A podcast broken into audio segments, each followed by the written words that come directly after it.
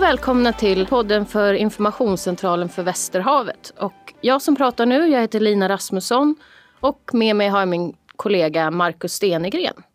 Och Marcus, vilka representerar vi i den här podden?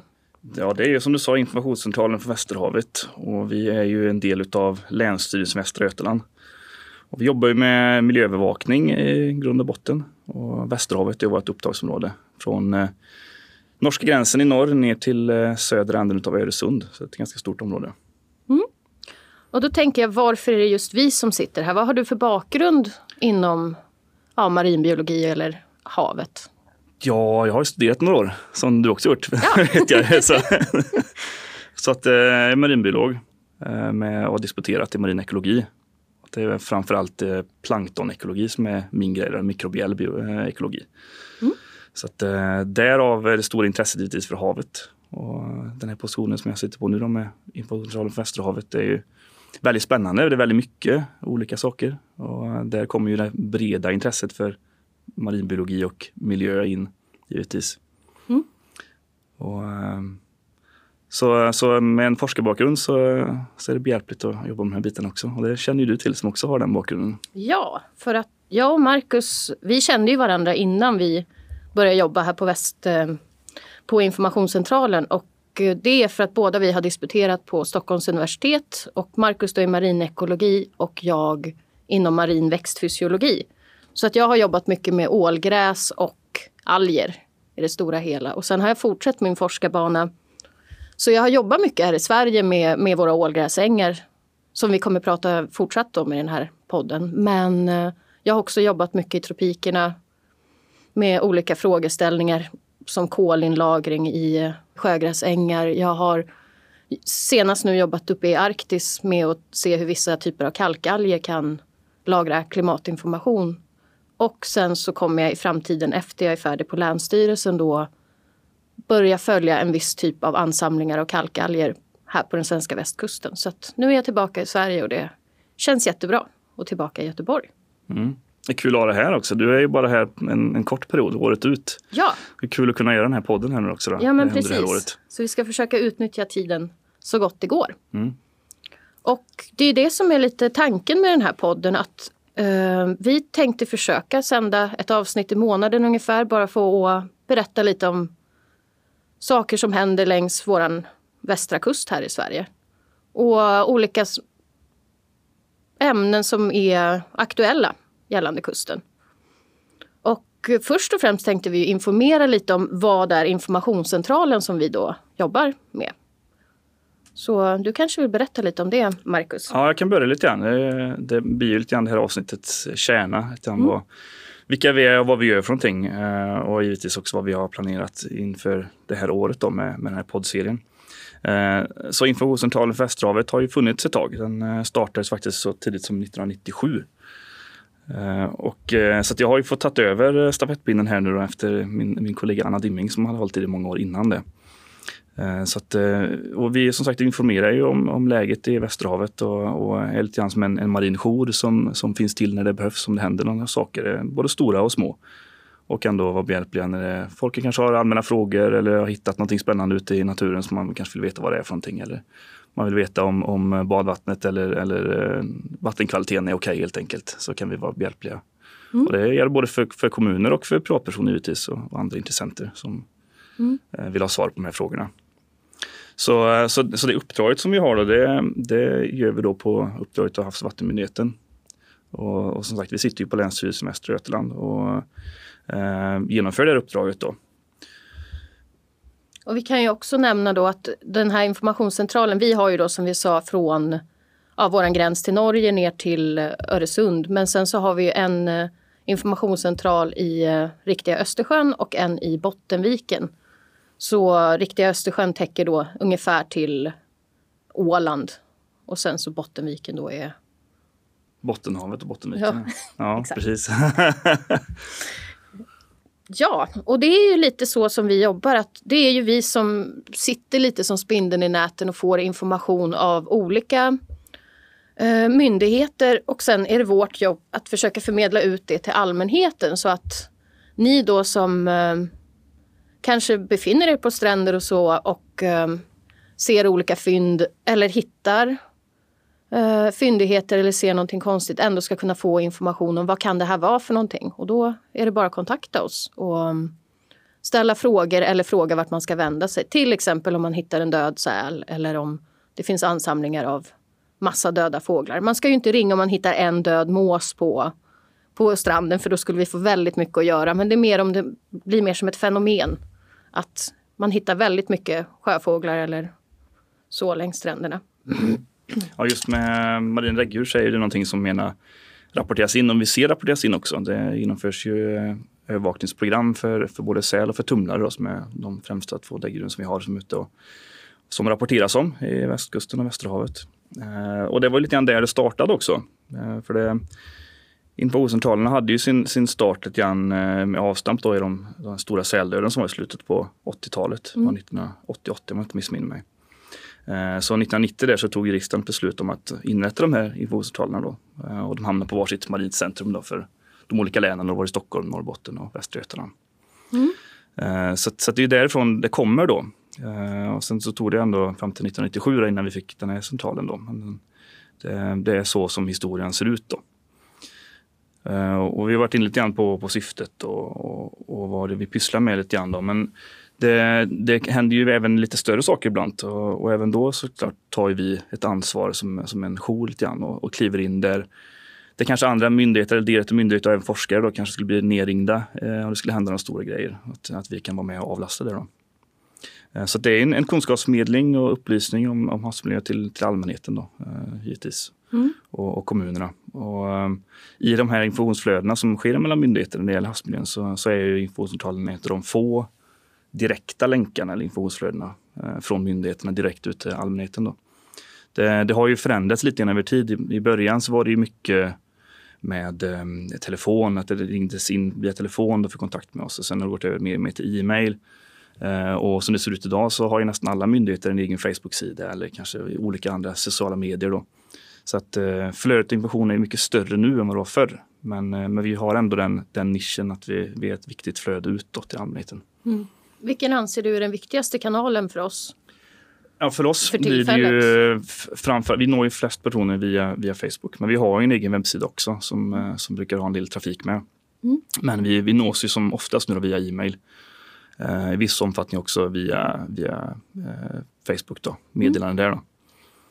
Och då kan man ju hitta information på Västra Götalands hemsida eh, på Länsstyrelsen där så är det bara att man söker efter informationscentralen och därifrån kan man då hitta länkar till, eller där står det instruktioner hur man ska göra om man till exempel hittar en strandad val, eh, döda sälar och liknande. Och, och, då finns det kontaktformulär till andra myndigheter som till exempel att tumlare och sälar vill gärna Naturhistoriska riksmuseet ha information om och så vidare. Så det kan man ju leta efter där på vår hemsida. Och så finns det lite frågor och svar om om sånt man brukar se i havsmiljön som folk ofta ställer frågor om. Mm. Så eh, vi får ju in en hel del frågor som sagt. Och eh, vi tänkte ta lite grann om, om just vilka typer av frågor vi får in egentligen som, som är de allra vanligaste frågorna. Vi gjorde en liten videofilm här förra året som även ligger uppe på, på våra sociala medier om vilka som är de, de vanligaste frågorna vi får in. Då. Uh, och det är klart att det händer ganska mycket hela tiden egentligen. Uh, och, och, våra mest intensiva tidpunkter på året är ju till sommaren då många människor rör sig ute i miljön. Mm. Men, men annars är det ju just vad gäller uh, vattenkvalitet och, och även sälar då som, som kommer upp som en sån här stående punkt som det är ofta återkommande och ibland väldigt mycket av också då givetvis. men, men givetvis så har vi även då frågor kopplade till, direkt till marin miljö och även hållbar, eh, hållbarhetsfrågan i den marina miljön. Så att av den anledningen så försöker vi även då vara med på olika event och sådär när det, när det finns möjlighet. Mm. Och det, det har ju inte varit så jättemycket på den fronten i och med pandemin förvisso. Mm. Men att vi ser att eh, möjligheten öppnas upp nu igen. Och så det är någonting som vi ser fram emot också under året, att, att kunna komma ut lite grann och, mm. och prata med folk. Och vi hoppas att, att det ska fungera här. Mm. Bland annat så vet vi redan nu att vi kommer vara med. Vi vet inte vilken del av kusten vi kommer befinna oss på då, men vi kommer vara med på Västerhavsveckan i augusti i alla fall och då kommer vi förhoppningsvis köra en livepodd har vi tänkt oss. Så det är ett sätt som vi går ut och möter allmänheten också. Och sen så när vi då pratar om eh, ja, olika saker som folk har rapporterat in. En sak som kommer in det är ju att folk ofta om de hittar någon konstig organism eller något på, på stranden så är det ju många som tar foton och skickar in till oss och då gör vi det bästa vi kan för att hjälpa er att identifiera dem. Och det är inte alltid det är lätt när man får in ett foto att se vad det är men vi försöker i alla fall att göra vårt bästa och hjälpa till med sånt. Så det kan man alltid skicka antingen via mail eller inne på Facebook via Messenger eller någonting så att ni vet. Det brukar vara en hel del eh, bilder som kommer in sommartid då, på, och även våren givetvis också. Det handlar ju om blomningar i regel. Det är givetvis en stor del av de frågorna vi får. Och det, det, kan det vara både, både lätt och ibland väldigt svårt att se exakt vad det handlar om. För att eh, alla blomningar ser ju inte exakt likadana ut. Och det beror lite grann på vilka arter det är och vilken tid på året det handlar om och kanske om det har skett någon utspädning eller om det har stormat lite grann eller brutits upp och sådär. Eh, så det finns, men det finns ju en hel del olika typer av blomningar som, som vi ser eh, varje år egentligen hända på västkusten. Och, så att jag tänkte att vi, vi skulle prata lite mer om det lite senare i ett annat avsnitt. Men eh, det kanske var värt att, att prata lite grann om just, just de bitarna som har kommit upp. Och det, det är ju några roliga anekdoter som, som, eh, som vi har varit med om och som har kommit upp på just den biten. Ehm, jag vet inte om du ska berätta lite grann just bara om Mareld, för det är en sån här intressant grej som som är på tapeten nästan varje år. Eh, lite kort om hur den kan se ut, den blomningen, Lina. Ja, alltså mareld, det, är ju vad många av er associerar nog det till att man sent på sommaren, även höst och vinter, gärna höst, kan se när det är mörkt eh, en typ av ljusglitter i havet. Och det är en typ av dinoflagellat som är en liten, ett litet plankton. Och de har den här Eh, bioluminescens heter det och det är ett typ av skydd för att de inte ska bli uppätna. Men mareld också, samma arter som ger mareld, eller det är framförallt en art, Noctuluca scintillans, som eh, Noctiluca. Ja, scintillans. Stämmer. Eh, men eh, på sommaren när det blir stora blomningar av de här algerna så blir det istället en orange, vit, rödaktig sörja som kan välla in över stränderna. Och det kan vi ofta få mycket frågor om vad det här är. Men då är det egentligen bara en typ av ofarlig algblomning. För att de här är inte giftiga de här algerna utan det kan bara se lite oskönt ut. det är inte så härligt att bada i, det kan jag inte tro. Nej men precis. men man kanske får en liten läckrare nyans på, på, på kroppen. Jag som aldrig får någon liksom eh, sol eh, bränna eller någonting. Nej, precis, kan man ju bli lite småläcker tänker jag ser ut som ett, eh, ett mörkare form av sågspån nästan lite som ligger och flyter i, mm. i ytan. Ja men det låter ganska hett faktiskt. Kanske inte någon ny trend att sikta på direkt men eh, Nej. någonting att hålla ögonen på. Precis. Men som sagt, vi tänkte prata lite mer om algblomningar. Lite vad, vad innebär algblomningar? Vilka typer av blomningar har vi här på svenska västkusten? Vilka typer av alger är det vi ser när vi det vi kallar för vårblomning och, och så? Vilka Ja, det finns ju också toxiska arter och det tänkte vi prata om i något avsnitt lite längre fram nu under säsongen. Mm, ja, precis. Och en annan sak som har fått ett litet uppsving här senaste året som var det är ju även eh, de lite större marina däggdjuren. Vi har haft mycket observationer av valar. Mm. Eh, vi gjorde ju en hel del eh, olika inlägg på våra sociala medier förra året om just späckhuggare. Det var en stor grej. Även mm andra typer av, av valar och delfiner och, och eh, våra inhemska tumlare också givetvis. Men de stora ja. grejerna som, som drog mycket uppmärksamhet var just eh, späckhuggarna då. Ja, och, och vikarevalar har varit inne här också. Ja, stämmer. Och, och det kan ju vara relaterat till speciellt då späckhuggarna som att det är positivt att det kanske finns mer fisk och det har vi också sett att tonfisken har kommit hit till svenska västkusten. Och det har till och med några kollegor då fått inrapporterat att folk har sett just späckhuggare jaga tonfisk. Så, sånt är lite häftigt. För det är ju saker vi inte har sett på västkusten på många, många år. Väldigt länge. Ja. Så det är väldigt positivt. Är Absolut. En helhetssynpunkt och hoppas ja. att, det, att det får fortsätta vara så. Det... Ja. För det är ju tyvärr så att det som ofta blir belyst i media och vi har ju en stor problematik i havsmiljön. Att det, är, det är mycket klimatpåverkan och negativa trender men det är ju så också att man måste ju någonstans, vi kommer ju ta upp sådana saker men man måste också ta fram lite positiva saker för att det inte ska kännas helt hopplöst. Speciellt för oss som jobbar med det men också ja, allmänt att det finns ju tillräckligt eh, mycket Ja, dåligt, det- så att man ibland måste belysa det bra. Så är det även för oss. Det Ja, är klart att det händer, det händer ju saker ute i miljön som även negativt som vi får ta, ta hand om då och, och rapportera om och följa upp. Och det har ju varit en hel del över åren givetvis så det är väl några bitar som Mm. står ut lite mer än andra och det, även under infocentralens tid så har det varit exempelvis då en stor säldöd och eh, det har även varit ett, ett ganska omfattande oljeutsläpp. Så att, eh, jag kan ju börja med att nämna lite grann om den här omfattande säldöden då, som var verkligen i tiden då med uppstarten ute i Bostaden och varför vi håller på med det här. Ja, men om du precis. vill säga några ord om det. Ja, nej, för det som hände var ju att man hade ju börjat se i, på 70-talet och början av 80-talet att sälarna mådde ganska dåligt. Men de hade gjort det på grund av mycket utsläpp. Men de hade börjat få ett litet uppsving där i mitten av 80-talet. Men sen så 1988 så började det bara välla in döda knubbsälar över stränderna. Det låg och flöt i vattnet. Och man tänkte först att det här hade med människans påverkan att göra. Och det blev en eh, väldigt het potatis. Både valet 88 var, mycket, var det här mycket involverat i. Det var väldigt stort i media och och eh, forskarna blev nerringda. Vad är det som händer med våra knubbsälar? Och då trodde man ju först att det var miljögifter och så. Men sen så när man eh, fick svar på frågan så var det faktiskt en typ av eh, valpsjukevirus. Så det är samma familj som mässlingen till exempel. Så att då hade knubbsälarna helt enkelt dött av det här. Um, ja, den här som det då kallas episoti. Och det är en smittsam djursjukdom. Och de knubbsälarna som inte dog, det var för att de var då... De hade resistens mot det här. Men det som hände var att hälften av våra knubbsälar, så runt 5 7 000 knubbsälar dog i Kattegatt och Skagerrak.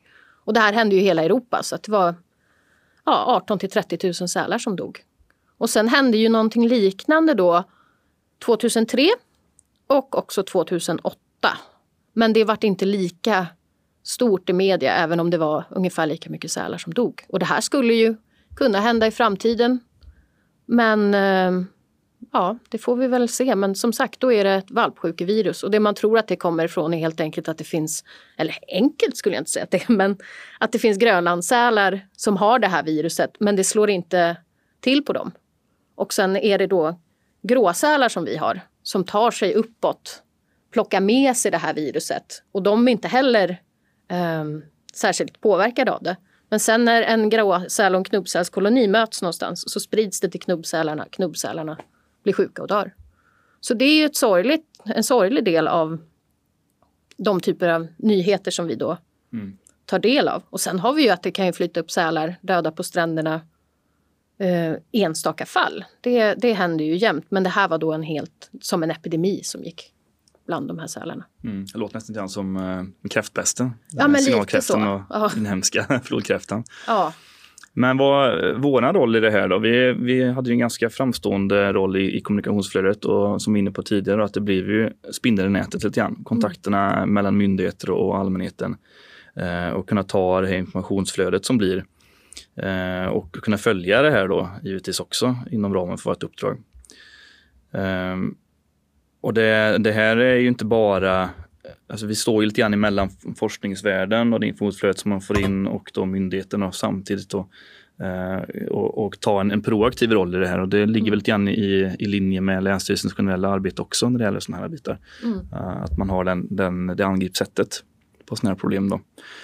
Eh, och vi hade ju som sagt då det här oljepåslaget som vi, vi kan nämna lite grann om också. Då. Det är ju någonting som den typen av förorening är ju ingenting nytt heller. Sen Nej. var det här unikt på det sättet att det var så stort och så omfattande. Och, och det tog egentligen många av sig på sängen, inte minst myndigheterna som det visade sig i efterhand. Ehm, och när det gäller de, de här föroreningarna så är det ju ytterst att det hamnar på, på kommunens ansvar. Ehm, det kan man ju tycka vad man vill om och, och det kan ju vara väldigt eh, bökigt för dem givetvis. Men, eh, men det finns ändå en, en samverkan där på ganska många nivåer, många myndigheter som då ska samverka för att eh, åtgärda eh, ett sådant utsläpp. Och, och det här var då specifikt det vi tänker på som Infocentralen hade en stor roll i, i både spindelnätet återigen men även då att följa upp och, och vara del i alla de här samverkansgrupperna och, och ta ett proaktivt ansvar.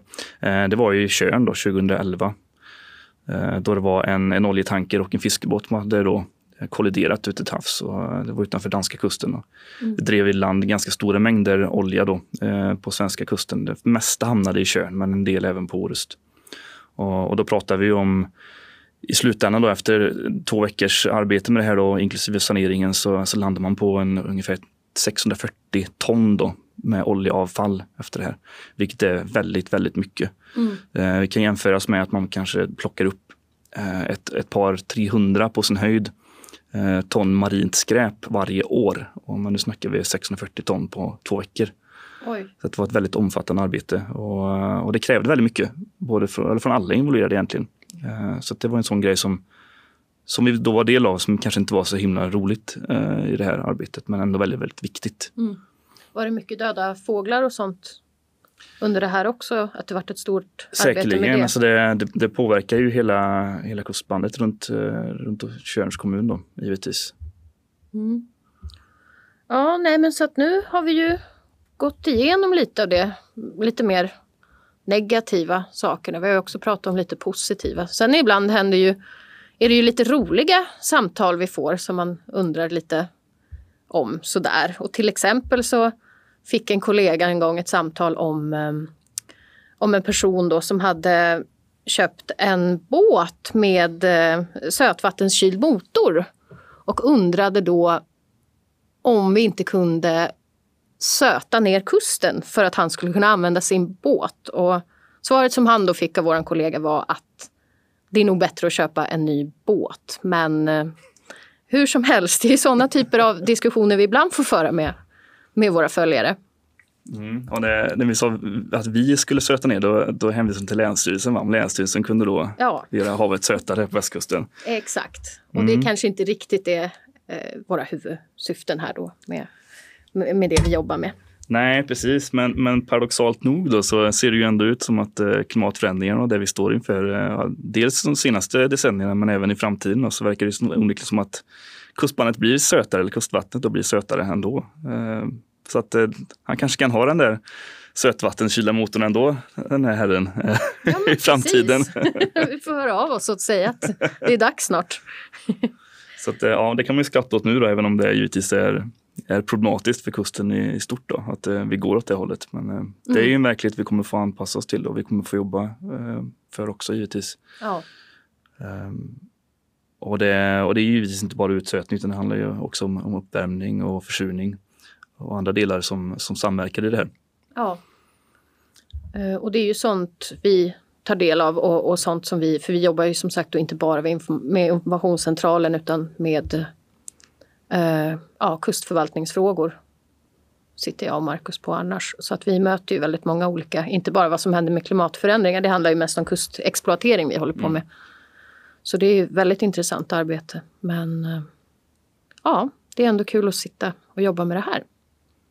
Så att, vi tänkte väl också gå igenom bara lite så här, vad vi har tänkt att göra och prata om lite senare. Kan, kan du dra upp några ämnen som vi har tänkt att ta en liten titt på. Och allt är ju mer eller mindre relaterat till sådana frågeställningar som vi har eller sånt som vi tittar på då i, i informationscentralen. Ja, det finns givetvis väldigt mycket att välja på, men vi, det är ju kopplat till de, de frågorna som eh, vi oftast då får in och vi hanterar på olika sätt och vi informerar om. Eh, och vi var ju inne på växtplankton eh, lite grann då eh, givetvis. Och det, så det är någonting med spänning kan se fram emot. I alla fall jag som tycker sånt är kul. Så att det, förhoppningsvis kommer fler att få upp ögonen för det.